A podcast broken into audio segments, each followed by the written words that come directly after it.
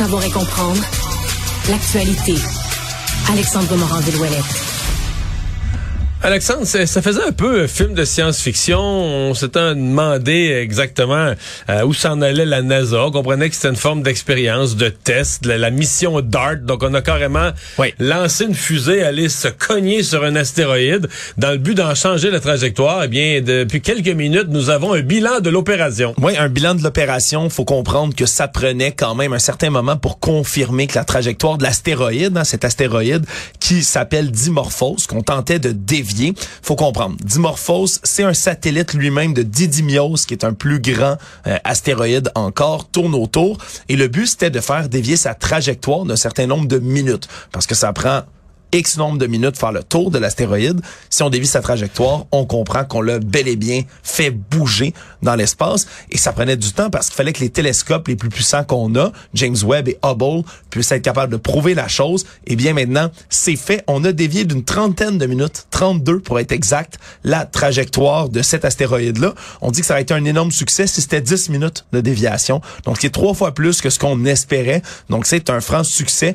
C'est une étape extrêmement importante pour la défense planétaire. Ouais, parce que ça, l'idée derrière ça, là, ce, ce, ce, ce satellite d'astéroïdes ou cet astéroïde lui-même ne menaçait pas la Terre. Pas du tout. Il est à 11 millions de kilomètres de la Terre, mm. donc c'est aucun, aucun, aucun danger pour notre mais planète. Mais là, là où on arrive dans des films, je dis de science-fiction, mais qui ont été faits puis qui sont des films basés sur quelque chose qui pourrait arriver. On se Armageddon, par exemple. C'est ça. Un, un, un, astéroïde euh, s'aligne et là, il s'en vient vers la Terre.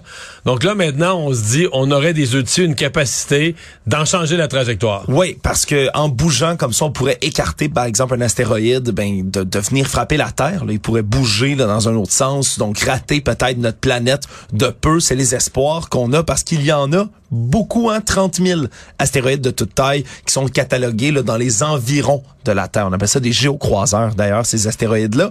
Et on dit qu'il n'y en a pas dans les astéroïdes connus qui sont dangereux pour la planète pour au moins au moins les 100 prochaines années, mais on veut être prêt à tout prix à pouvoir dévier éventuellement ce genre de, de, de véhicule céleste, parce qu'on se rappellera que même un astéroïde là d'une taille modeste pourrait percuter la planète puis détruire des continents entiers. Là, c'est c'est vraiment le pas irréaliste qu'un Armageddon, à savoir la destruction qui pourrait arriver.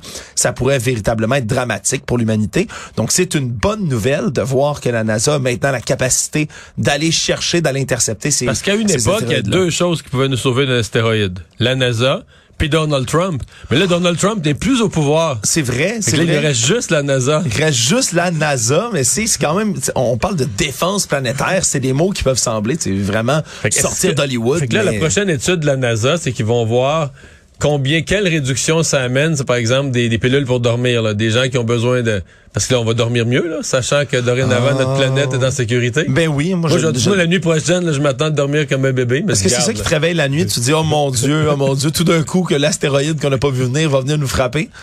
Non, mais je pense qu'on là-dessus, quand même, la, la l'astronomie est assez avancée pour les voir venir. Ce serait étonnant qu'on soit frappé par un qu'on voit pas venir de quelques semaines, mois, années d'avance. Oui, puis surtout, c'est important de les voir venir d'avance parce qu'il faut comprendre que c'est cette mission-là, mission DART, elle a été lancée des mois et des mois d'avance. Hein. Ça prend du temps quand même d'aller placer ce vaisseau-là, le vaisseau DART, d'ailleurs, c'est la taille d'un frigidaire, environ la taille de ce C'est pas plus gros que ça. Non, c'est pas énorme. C'est pas un, un, missile de croisière qu'on a balancé sur ça. Non, c'est vraiment de la taille d'un réfrigérateur. Donc, on a lancé quelque chose de la taille d'un frigo, puis assez raide qu'il a fait dévier la... Avec une certaine vitesse, comme on est dans l'espace, il hein, y a pas... Euh, oui, la masse d'un objet est importante, mais au final, comme il y a pas d'air, il y a pas de résistance, c'est dans l'espace, tout flotte. Si tu le frappes assez fort, assez vite, ça va dévier de sa trajectoire, tu es capable de le bouger et ainsi peut-être effleurer la Terre au lieu de foncer directement dedans. Je me sens assez bien, là.